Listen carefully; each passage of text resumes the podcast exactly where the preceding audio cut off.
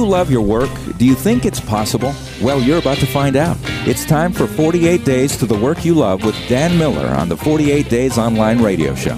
Whether you need a professional tune up or a work overhaul, this is the program for you. Now, here's your host, Dan Miller. Well, here we are in between Thanksgiving and Christmas. Hey, what a great time to be figuring out what we want 2014 to look like. And yes, that's how it works. We don't just wait and see what happens. We decide now what we want to happen. So you put yourself in the driver's seat. I know you're not like most Americans who simply look at their life in the rearview mirror. Nope, you're in the driver's seat. You're going to determine what 2014 is going to look like. We're going to talk about that in today's podcast. One of our sponsors is audiblepodcast.com. Now they have a amazing array of books. I'm going to give you some specific suggestions here in a little bit. How to get an audiobook, but that you can go to audiblepodcast.com slash 48 days and pick out a free book. So we'll be telling you more about that here in a little bit. Well, this is an interesting time of year. This is a time of year when it seems the questions coming in are actually more discouraging. Now, the theme for today's podcast I titled, Do You Feel Lost in the Wilderness of Your Life? That obviously comes from one of the questions where somebody feels lost in the wilderness of his life pretty poignant kind of image there. So we're going to be talking about that. Yeah, this is a time when it kind of comes to the forefront. What did you accomplish this year?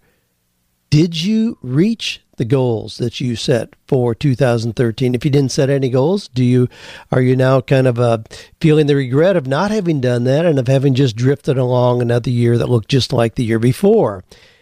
You don't want to get caught in your own version of Groundhog Day, where every year is just like the year before. The way you break out of that is to decide what it is you're willing to change to get new results. But anyway, I'm, I'm going to.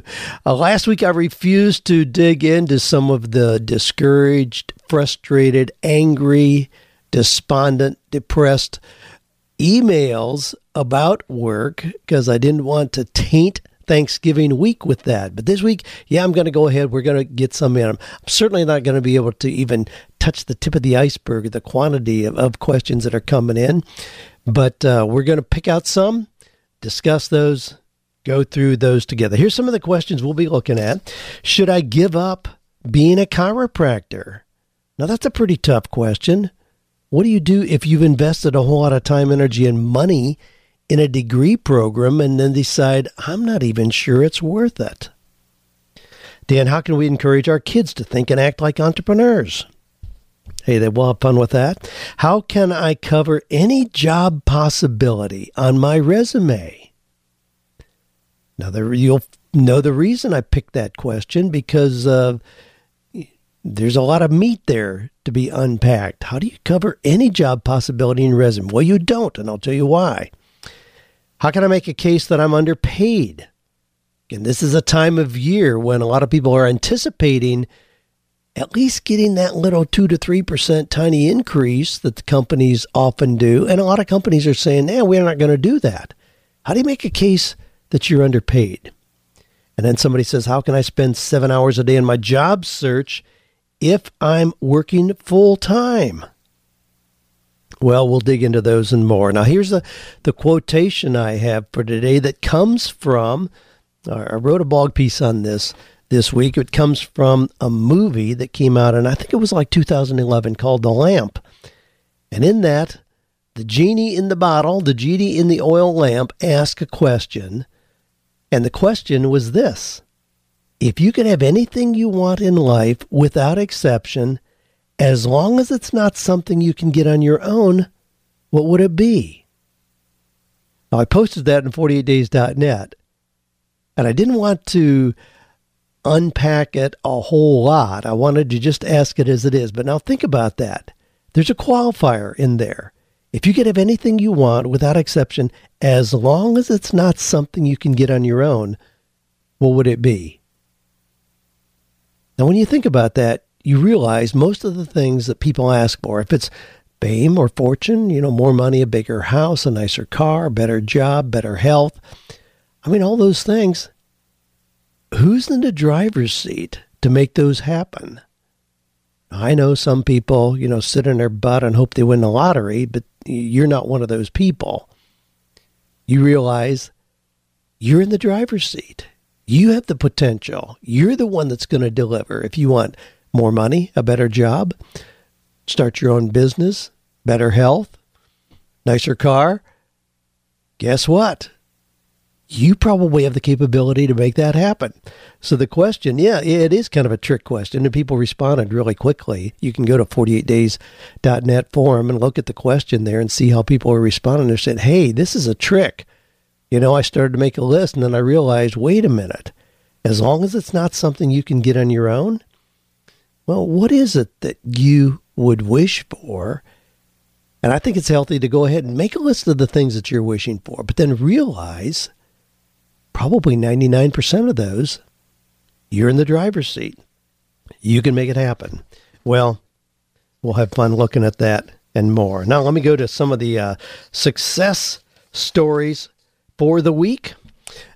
This last Sunday night, there was a book launch right here at the sanctuary the our converted barn just outside of Franklin, Tennessee. Many of you have been here for events, and we make it available, and people use it for lots of things. But Laura Headley and Marissa Ray just released their book, A Very Cranky Christmas. Did a real classy event here. Had a nice event, had it decorated for Christmas, had lots of good food things around to enjoy, and then did a little keynote presentation on the develop, how the book developed. It's a, it's a children's book, a very cranky Christmas. It talks about kids that are cranky if they don't have sugar treats around. So they had plenty of sugar treats to kind of tie in with the theme of the story. Did a great keynote presentation and then talked about how the book actually came into being. Now, even for a children's book, I mean, there's a lot that goes into birthing an idea like that. But it was a great event, and I commend them on doing you know what they are doing. They have a lot of ancillary products to go along with their book, which I encourage anybody to do. Usually, a book is just a starting point for sharing your message. So they had other things. They have little audio products and they have little plaques that are painted and cards and note cards and things that, that go with their book so they can package it together and have um, more of a price point with things. I think they had some jewelry pieces as well. So anyway, congratulations to them. Now, if I started going through the list of people who have new books out that are in the 40 Days community, I'd spend the entire time we have just going through the list. But I also this week got a couple copies of Greg Sparks' new book called Bravado. Now, in the book, Greg, Greg does a really great job of dealing with the emotional issues behind a job search. It's not just a matter of sending out resumes and getting interviews. Many of us deal with, you know, fear, discouragement, frustration behind the scenes. You'll see that in some of the questions today. But Greg came to Write to the Bank here at the sanctuary in March of 2012. So, what is that? About a year and a half ago, he went home, did what we laid out. Now he has a book to show for it. But he did a great job of unpacking those behind the scene components of the job transition process. Again, the book is called Bravado. You can Check it out on Amazon. Get a copy. Another thing I want to just uh, share here, which I, I consider a, a, success story as well. I think it's just a fun kind of thing. Uh, about two, maybe three months ago, I had one of my little contests on a blog and said that I'd give away three copies of a book that somebody had sent me. And so I gave those out and I asked the three winners for their addresses, and two of them gave me their addresses. We sent those out. The third one says, um, would it be okay if my wife and I came by and picked up that book?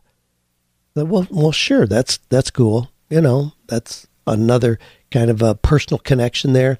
So, you know, what? You live in Nashville, you want to run down here to Franklin, Tennessee and pick it up? I said, sure, that'd be fine. Well, it turns out that Alexander and Franziska Braunletter live in London. They live in London and they wanted to come by and pick up the book that they won from us. Well, last Sunday night, Joanne and I had a delightful time with, no, actually, it was Monday, Monday evening. We had a delightful time with them eating sushi at one of our favorite sushi places, but we had dinner with Alexander and Franziska.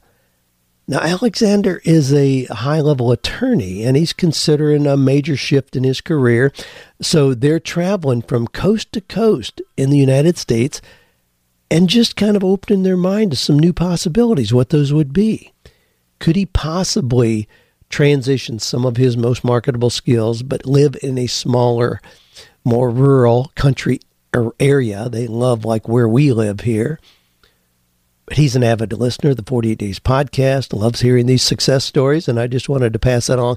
I mean, that, that's the kind of things people are doing to open their minds to see things differently so new options appear. You can't just keep doing the same old things and expect new results. So I commend Alexander and Franziska and what they are doing. Well, we're going to wrap that up as our part of our success stories for today. And as you know, we're going to hit a little queen here. We're the champions. Have you got a success story? Shoot it into Ask Dan at 48days.com. Or you can just uh, go to the podcast link at 48days.net or .com rather. Go to the podcast link and you can share your story there. Love to hear those stories. Got a bunch of them that we're sending out to people in the 48 Days .net community today. I'm going to be sending those out.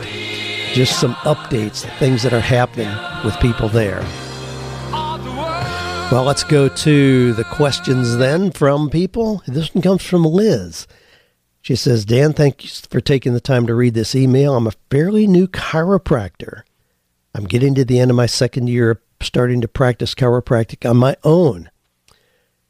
At first, I took my table in my old car and went to people's houses or office to do chiropractic adjustments. This lasted for a couple of months until I found a small, small, very warm place to perform chiropractic adjustments. Last year, I collected about $10,000 and spent much more than that. Ouch. It was in the last two weeks that I've just realized the bottom line reason that I've been unsuccessful. Up until this point, I couldn't sell water to a thirsty man in the desert.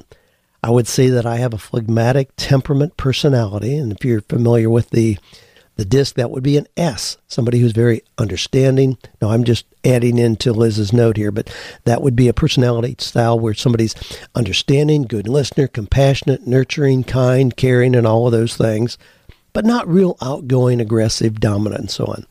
And Liz says, I'm not a high energy person. When I open my mouth to try to tell someone about chiropractic, I haven't been able to make chiropractic care something that people realize they need or want, although I believe that beyond a shadow of a doubt, everybody that receives chiropractic care will function better and more efficiently.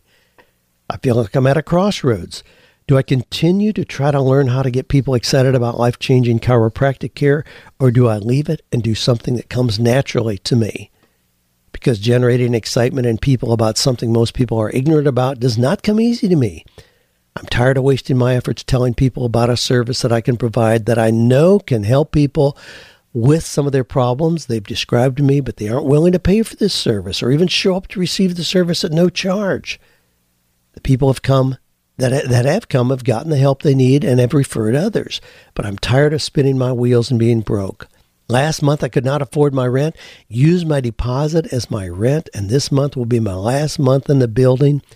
I need to decide what I want to do next as I still have so many bills to pay. Do you have any advice for me? Dr. Liz. Well, Liz, I cringe. I grieve with you at your position and agree something has to change. Now, this is a challenge with a lot of people who are trained professionally doctors, chiropractors, dentists, engineers, accountants, pastors.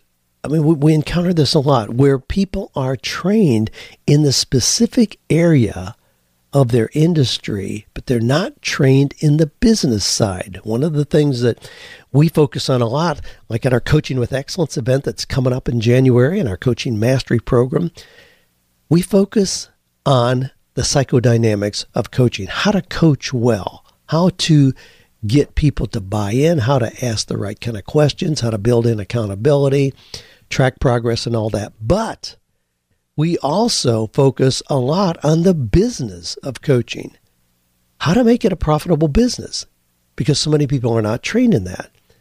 Now, I've made a very good living over the years coaching professionals who were struggling with the business of what they were doing attorneys, physicians, dentists, chiropractors, which is exactly what you're talking about here. How to do that as a business. You cannot survive just by being able to provide the service well. Yes, you, you hit the nail on the head as you describe the challenges you have in selling. But let, let me challenge you a little bit on that. Now, with our coaches, what I tell them is when they say somebody, well, people think I'm too expensive. No, it's never too expensive. You just simply haven't done a good enough job of explaining the benefits. Now, if we, if we view you know, somebody has a pile of money in their hand, and on the other side of the seesaw, the, the, let, us just visualize that. So you've got a seesaw. So one side is high, one side is low. So we've got on the side that's low is the benefits. On the side that's high are the person's pile of money. Your job is to raise the benefits, to increase the value so that it outweighs the person's money. They'll part with the money if you show enough benefit there. So the challenge is how do you do that? Now, part of what I hear in your question is your own struggle in conveying that value. You sell something well. Selling something well is simply sharing enthusiasm about that product or service. That's all real professional selling is. You're just simply sharing how great this is. You want everybody that you meet to get the benefits of what you're doing. So you're somehow not able to convey your belief in the value of what you're doing. You can work on that. And I would encourage you to do that. Having invested the time, energy, and money to become a chiropractor, you're going to encounter the same challenges no matter what it is you do because everything requires that we sell the value of what it is that we're doing. We're all selling. It doesn't matter what kind of positioning you're selling. If you have a job at a company where you sit in a cubicle, you are having to convey the value of what you do every single day you show up. That didn't stop when they gave you a job. You are being interviewed in terms of the value of what you're providing every day when you show up in the morning at 8 o'clock. So you're not going to get away from having to do that. If you move into a position where you're no longer going to have to sell the value of what you do, trust me, you're going to be paid $8 an hour. And that's not what you want. You, you have the skills here. You are positioned as a professional. So you need to work on how to sell effectively what you're doing. Now, we Joanne and I have a massage therapist that comes to our house. Now, I, I love the idea of professionals like this that come to your house. I think that's a admirable practice in the way that you could do that as a chiropractor. I think that has that positions you uniquely. I mean, what if you focused on uh, the elderly, people 65 and older? What if you set up an arrangement with 10 retirement centers in your community where you would go there once a week and set up with your table and do chiropractic adjustments where people did not have to get in a car, drive across town somewhere. I mean, I think that would be a marvelous service and a unique way to build value and a un- unique positioning into what you do. Look for ways to do that. But then also work on your personal presentation where you can hold your sh- shoulders back, head high, and describe very succinctly. Go through that process that I give about how to share what it is that you do. I help blank know, do, or understand blank so that they can blank, so that you have a real clear 30 second presentation, what it is that you do and why that has value. Great, great question. Yeah, I don't want you to walk away from that. I want you to become, I want you to learn how to do it with excellence and how to put yourself in the 5% of chiropractors who make extraordinary kinds of income. Well, this question comes from Heather. I want to say thank you for your podcast. I really enjoy listening to it each week. I love your positive attitude, advice, and creativity. You really challenge me, and I've learned so much. I have a question for you. My husband and I are encouraging our kids to think and act like entrepreneurs. Our oldest is 13 and in junior high. We're encouraging him to start his own business. He loves succulent plants and wants to do something with them. Can you recommend some resources we can use to teach him and our other children about entrepreneurship and starting a business? We would love to create a little business entrepreneur course to take them through.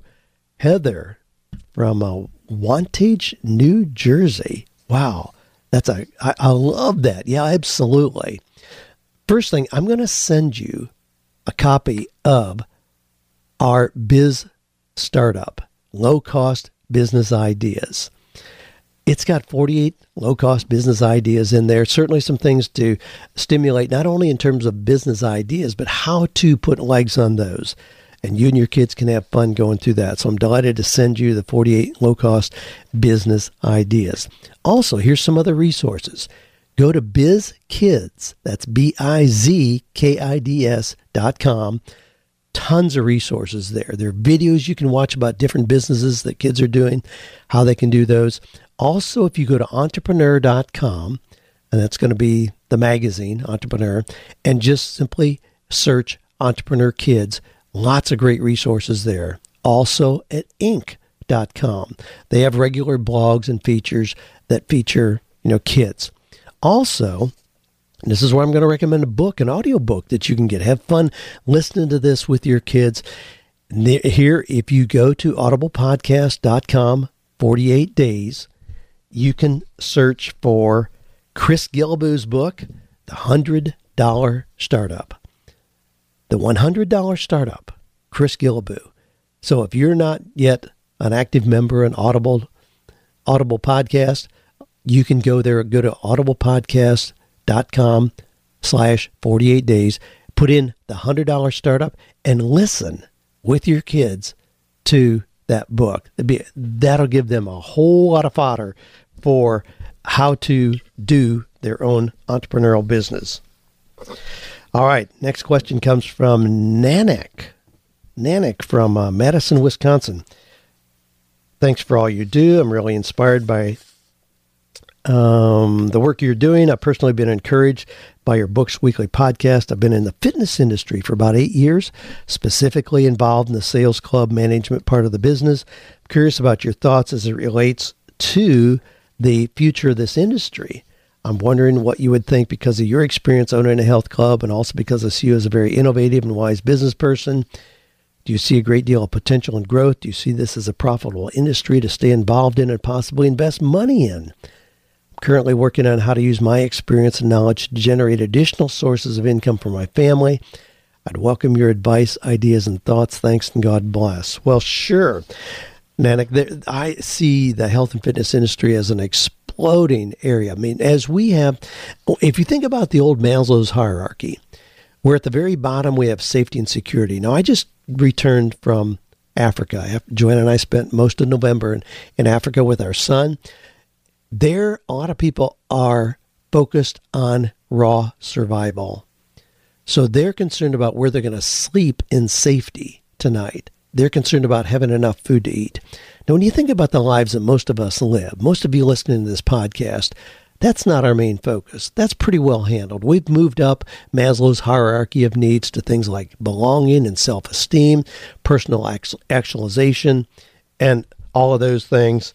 So we have the luxury of looking at really excellent health, not just survival.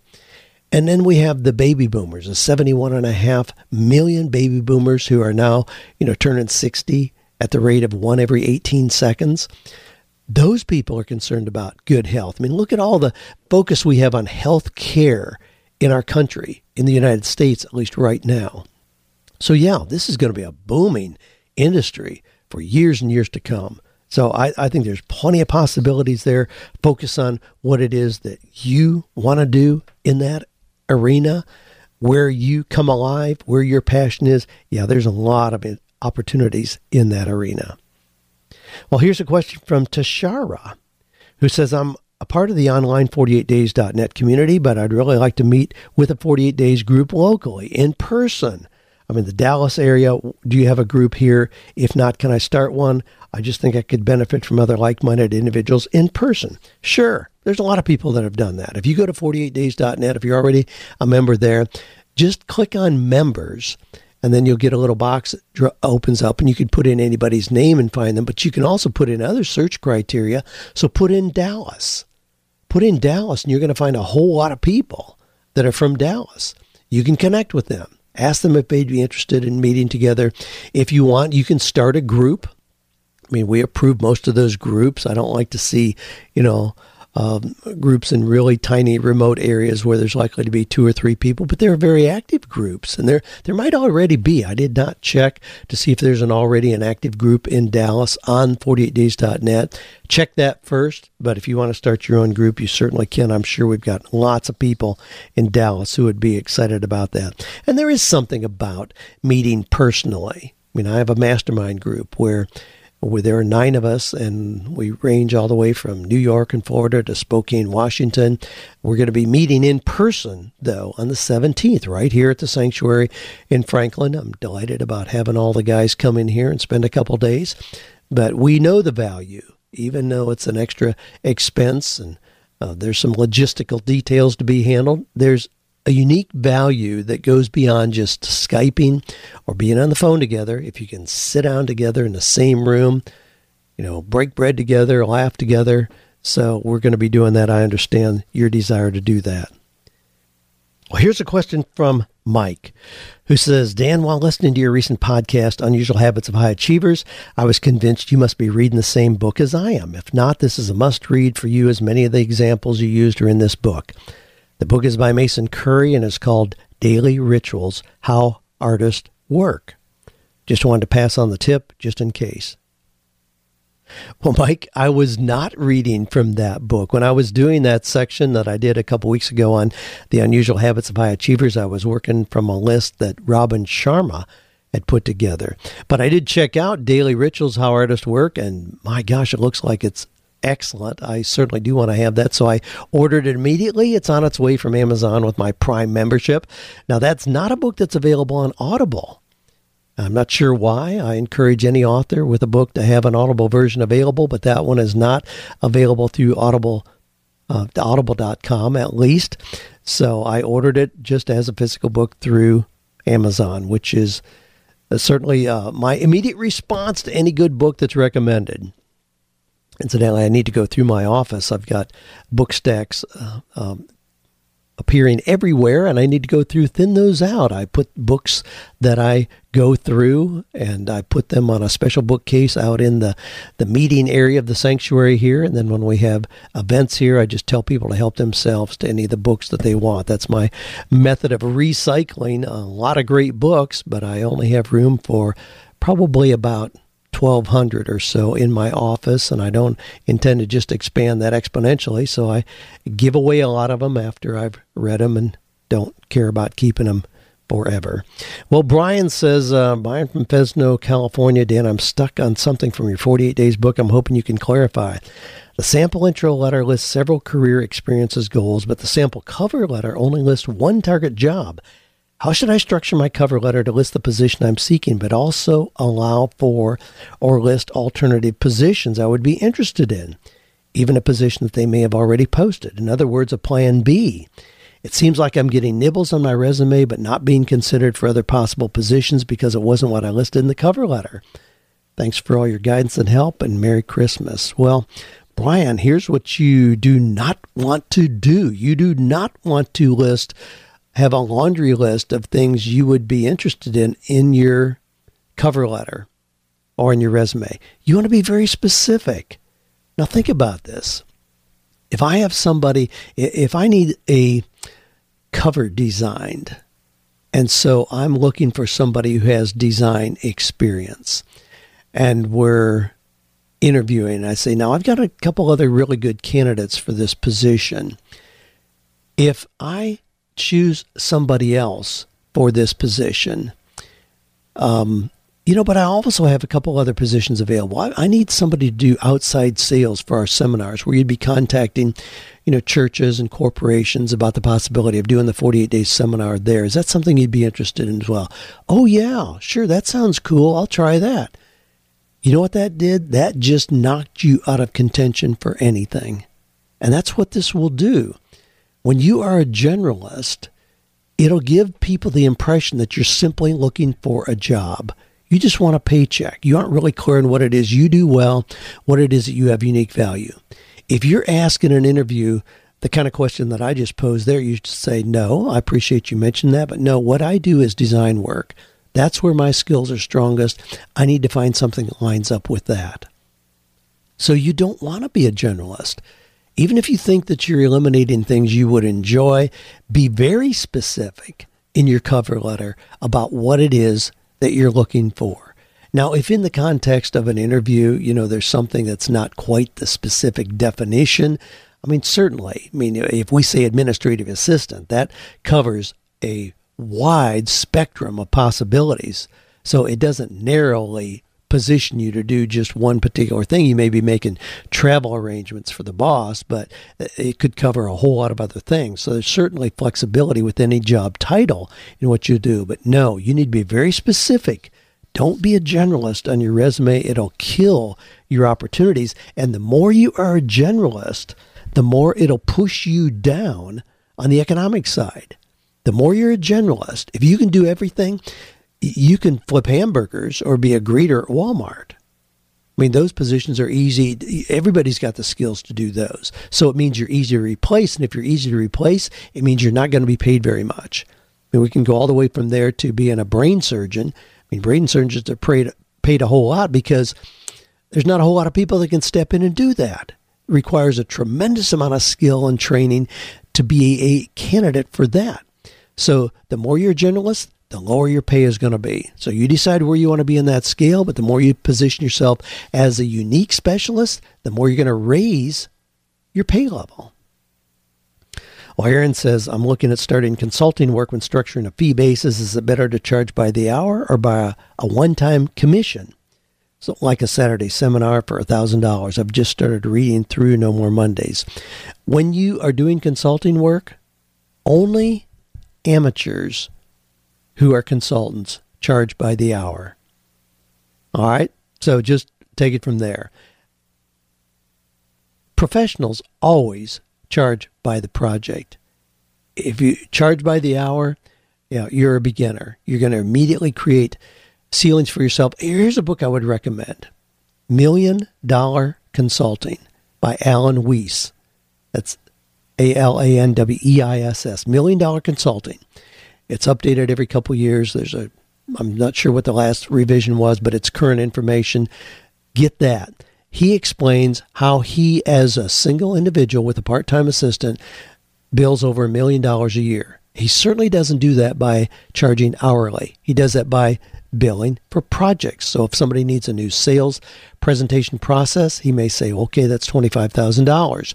Well, you may have three other client companies where they also need a sales process where 85% of the work is kind of boilerplate, where only 15% is the personalization for each individual company. That's the way he leverages his consulting work to get those extraordinary kind of dollars. That's what you want to work toward. Always do it by the project, not by the hour. Forrest from Texas says In May, I was transitioned to a new job using the 48 days principles. During my interview, I was informed that in October there would be raises based on performance of 3 to 6%.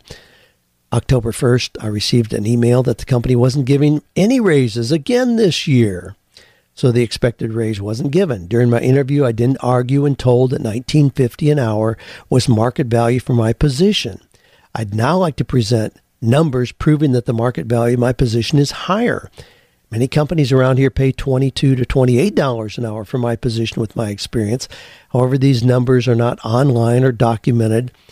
I know it because I know people who have worked for or interviewed with those companies. How can I make a case that I'm underpaid? Well, you can make a case that you're underpaid, but you better be able to document it in terms of how you have increased revenue.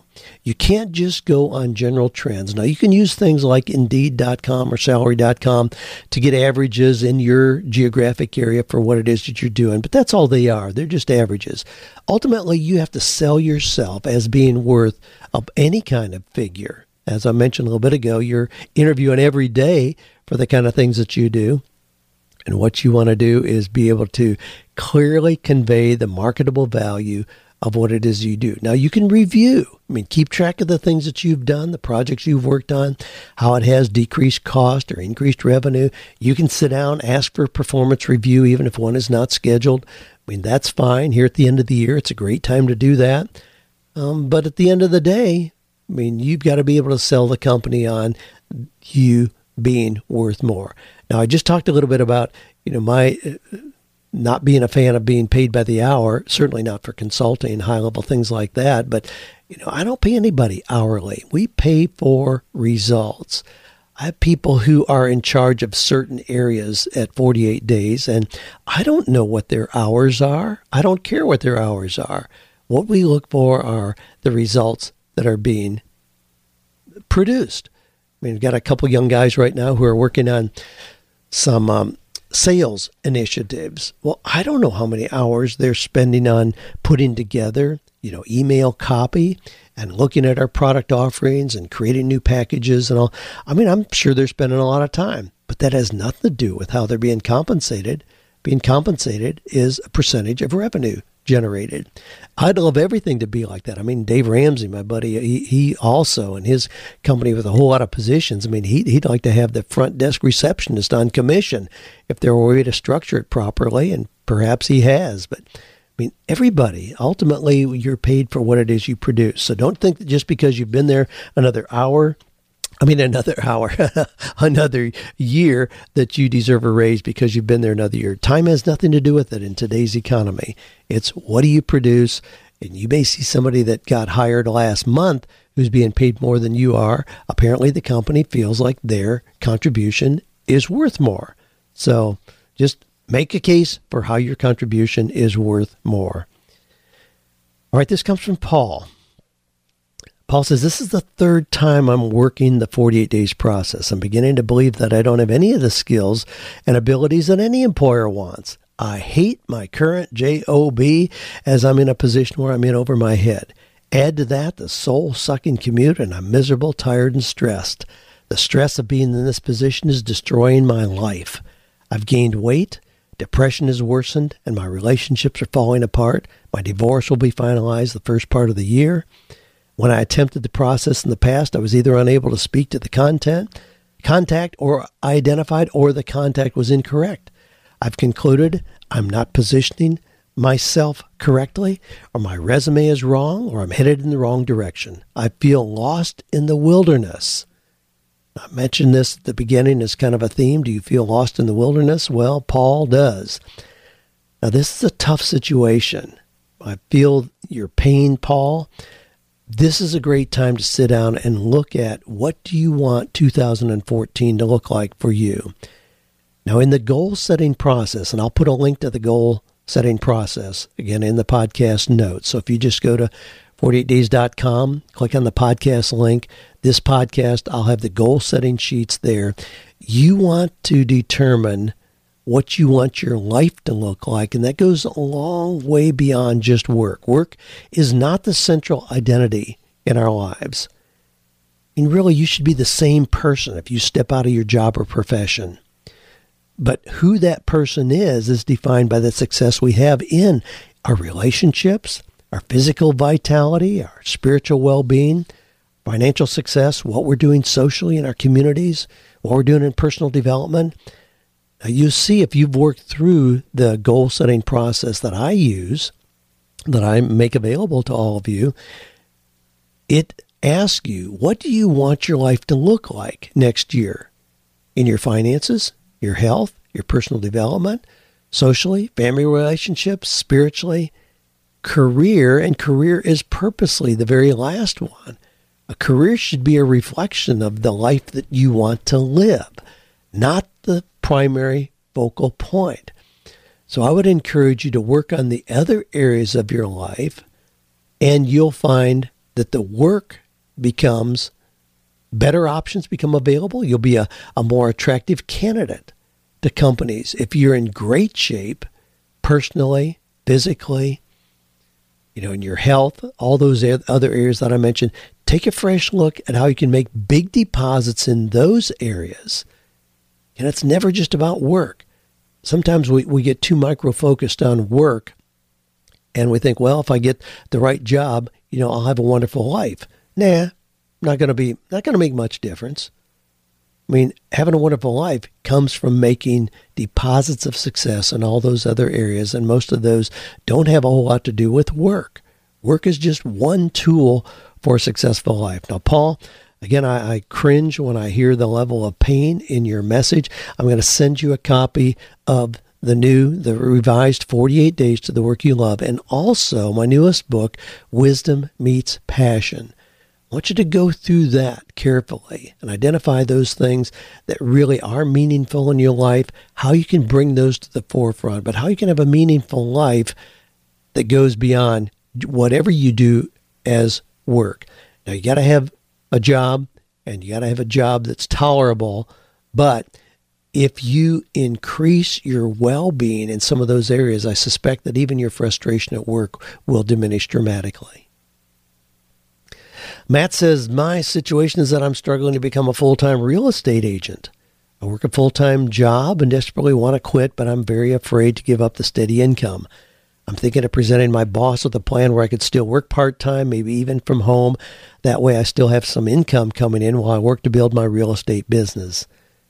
What are some ways to present this to my employer and making it appealing to them while allowing me to free up my time?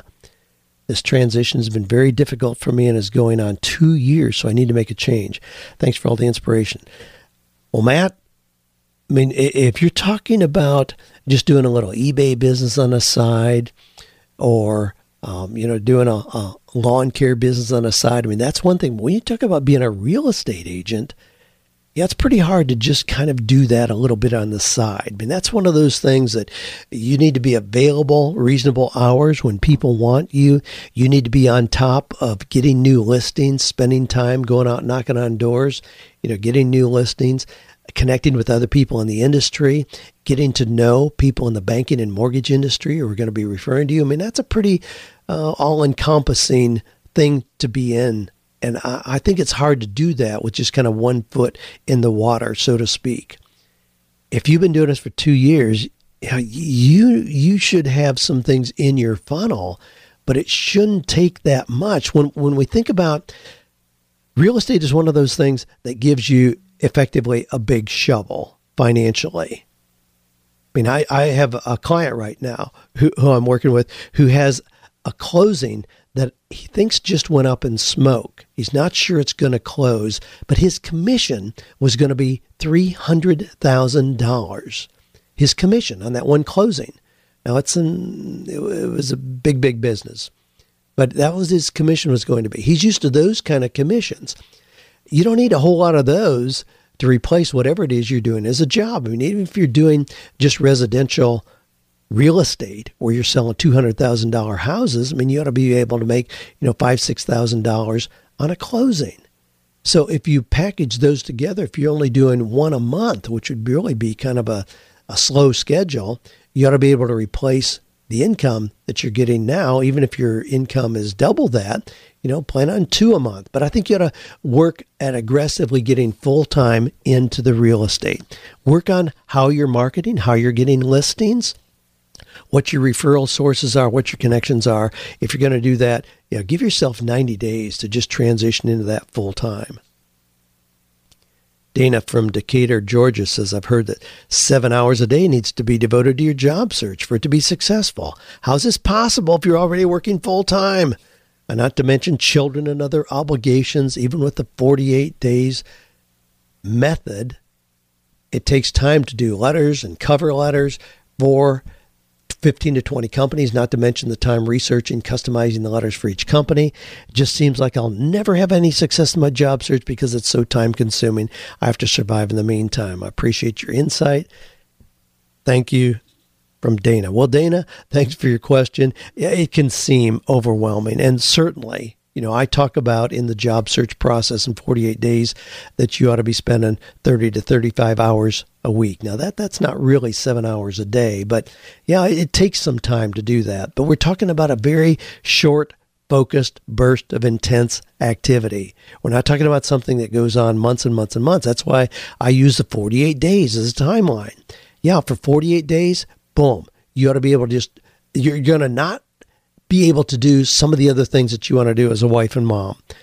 But it's a very short period of time. This is what mom is focused on right now. You're going to really put intense effort into this. But, but really, when you think about what most of the job search requires. So you're doing the research, you're identifying your target companies. That can be done after the kids are asleep at night. That's not something that interferes with your daily thing. The only thing that it's going to interfere with your daily activities really is the actual interviews. You can send out your cover letters, your resumes, do your phone follow ups, you know, at your lunch break. This is doable. I mean, uh, it really is. And I'm not one to say just quit your job and then just do this. No, I'm not a bridge burner in that way. You can do this while you are working, but confine everything that you need to do to the 48 days. And then you'll see light at the end of the tunnel, go into the next season of your life. James says, Dan, just listen to your podcast from 11 8 and heard about how the 48 days helps you to be persistent about job hunting. But what if you, what do you do if calling, emailing, and visiting companies can be intimidating and a hindrance towards you not getting the job? Well, we're into this job search question again. And with that, you got to stay in the driver's seat. You have to sell yourself. You have to call, email, and visit companies. Can it be intimidating? Yeah. Do we need to change who you are naturally and make you that real outgoing, in your face kind of person? No. But you need to see this as a means to an end in this case. You need to sell yourself well. If you just send out resumes and never pick up the phone to call, you're going to have a real difficult time. You're going to be convinced nobody's hiring, the economy is bad. That's what people conclude if they're just sending out resumes because companies aren't going to pick up the phone and call you. You need to follow up aggressively. That's why in the 48 days job search, we have that process outlined very clearly you call, you follow up. If you just send out resumes and hope to get a job, you need to send out about 250 to have any shot statistically at getting a job. That's about how it works. If you do an introduction letter before your cover letter and resume and a phone follow up, as I recommend in the 48 days job search, that number drops to about 1 out of 15. About 1 out of 15 so if you send out 45 cover letters and resumes, you ought to get three job offers if you're following through with the other steps of the process. That's why there's a, a chapter in 48 days about six job offers in 10 days. That's a very accurate, real story from a young guy just out of college. Not a whole lot to go on, but he did the process really well because he didn't know any way, other way to do it. And he had six job offers in 10 days. But you got to do those steps, even if it's intimidating. Nobody else cares as much about your success and about your next opportunity as you. Trust me. Tiffany says, now this one's pretty tough. Says, Dan, I love your books, materials, your show. I listen every week, at least twice because I don't want to miss anything. Thanks for taking my question. I'm an actor. That's all I've ever wanted to be. Thanks to 48 Days, I'm opening myself up to making money in non traditional ways so I can keep my schedule free for auditions and bookings. But I find myself dedicating more energy to the side hustles than acting itself. I have to catch myself. Sometimes I feel like I'm getting away from the point of why I want various streams of income. How do I create alternate income and stay committed to my craft that isn't paying my bills? Tiffany, you've got a tough one there. I mean, I know a lot of people. My publisher, Matt Baugher from uh, who, who's a publisher at Thomas Nelson is an actor. He's a marvelous actor. They just did Les Mis at the factory here in Franklin, major production, and he was he was the bad guy. I forget the name, but he was the guy that was chasing, you know, the hero all the way through the story, trying to catch him. He's a marvelous actor. Now, is he going to make enough money doing that to quit his job being publisher at Thomas Nelson? I don't think so. I don't think that's even his goal. I mean, Nan Gurley is uh, out here in the sanctuary right now is part of the art class. She's a magnificent actress, is in all kinds of productions. But I don't think she, I mean, I know she doesn't make enough money doing that to ever, you know, make a living. It's just part of what she does. Most people who do acting don't try to make that their primary source of income. Now, this may sound counter to some of the ways I tell people to follow their passion, just be extraordinary. Now, if you can be the next, you know, Matt Damon or Harrison Ford or somebody, I mean, more power to you. I don't have an easy process for all the things that have to converge to make that happen. So I would encourage you to not make acting your focal point for creating income. Do other things that are meaningful to you as well. If you are well balanced, you're energetic, you're excited, you're full of life and vitality, and excited about your life in general, it'll make you more attractive as an actor or actress and make you more uh, more of a candidate to be chosen for primary roles. But I think you need to focus on this being part of your life, not the central focus. Golly, I almost apologize for framing it in that way because I so often go a different direction and saying, hey, just do what by 95% of the other people are not doing and rise to the top. And I certainly believe in that as a process that is possible. Well, a couple more here, real quick. Mark says, Dan, I have an idea for a product. It's not an uncommon item that could be redesigned and have any kind of graphics put on it. It could be sold to businesses for them to use for promotional ideas, ideas to retailers, to individuals. I could get licensed logos and brands put on it. The possibilities seem endless. However, this is something I have zero experience in. I will need some serious guidance, but don't have a lot of money to put up. How would you recommend proceeding? I was thinking of doing Kickstarter to raise funds that I could use for a coach plus other startup expenses. What do you think? Uh, your idea is going to have to be way more defined if you're going to have any success on a place like Kickstarter. Kickstarter is not a place to have money. People just give you money so you can get a coach to figure out how to do a business. It's not going to work. You'll just frustrate yourself and waste a lot of time and energy. I would encourage you to check out a site like Quirky. I've talked about them before. Love what they're doing, getting their updates and looking at some of the processes they've got. Quirky, Q U I R K Y dot com. I mean, they take ideas that are not really fully developed and just kind of put it in the mix. Other people add their input, if it really develops into something, they do something with it, you get a percentage of the profits. I encourage you to do that. With all the things that you talk about that you don't really understand how to do it, it's a whole lot to learn to try to push through one little idea. Connect with other people who are on the same path. And you can do that through places like Quirky. You can do that through 48days.net. I mean, Laura and Marissa, who just did a book release here, I mean, they didn't know how to put a book together. They didn't know how to do graphics. They reached out in the 48days.net community and got some amazing help and assistance from people who helped them put that together and create the beautiful product that they ended up with. Um, let me let me just grab one more here. This comes from John who says, Dan, I've been at my current job for 13 years and made my way up to management, but feel I'm better than that and prefer to boss myself, not others. I dread going to work every day knowing that I rely on others to finish work so I can go home. I put so much time in there. I miss my family since this is my first job ever. I feel scared to start over. I make the only income and feel stuck since I have a family to support. I've had dreams of starting a food truck business, but don't have the money to start. Don't want debts since we're following the Dave Ramsey plan. Any help or ideas you can give would be a blessing. Thanks for what you do. Now, when, when you talk about things that you want to do, or like having a food truck business, start with what you've got. Now, last week I talked about my landscaping guy here, Noe, who is a Hispanic guy with a sixth grade education, and he helped his dad start a little business down in Mexico where they sell popsicles. Now, if you remember that story, I mean, they have freezers. They he no, he purchases freezers here, takes them down there. They make popsicles. They go into little local markets, offered to place a freezer in there at no cost to the merchant at all. They come back the next week and see how many popsicles are sold of the revenue generated, Noe gets 60%, the merchant keeps 40. So it's a very easy kind of business proposal, win-win for everybody. Noe now has 820 freezers in place, generating between six and seven thousand dollars a day.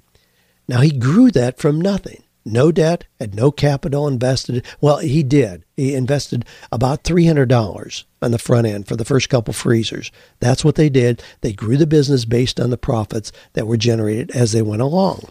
Look for ideas like that. Look for things that are not capital intensive. There's a whole lot of ideas, things you can do. And pick up uh, my 48 low cost business ideas. There's a whole lot of things you can do with very little, if any, capital at all, where you can start a very profitable business.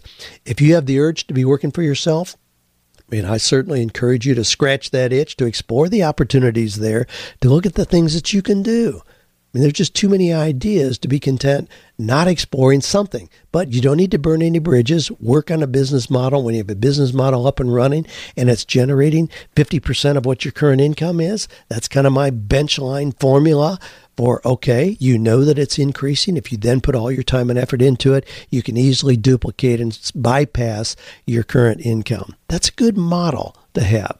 Look at doing it in that way. Well, hey, we're going to wrap up. This is a great time of year to be making all these plans, to reevaluating what you're doing in your job, to be asking for a performance review and an increase if you think it's merited, if you can justify having done that, if you can show the value in what you've done. Hey, remember the question that I asked at the outset of the show here? If you could have anything you want in life without exception, as long as it's not something you can get on your own, what would it be? Make your wish list, but then look realistically at how those things are going to come into view. Do you need to be lucky in the right place? Win the lottery? Get an inheritance? Or are those all things that you can make happen because you're in the driver's seat with this process? I suspect you'll recognize how much you're in the driver's seat. That's what we want you to see. Hey, this is Dan Miller again, your 48 days coach here. I love this time spent with each of you this each week as we go through the questions. Thanks for being part of this amazing community where we are in fact finding or creating work that is meaningful, fulfilling, purposeful, and profitable. Don't settle for less.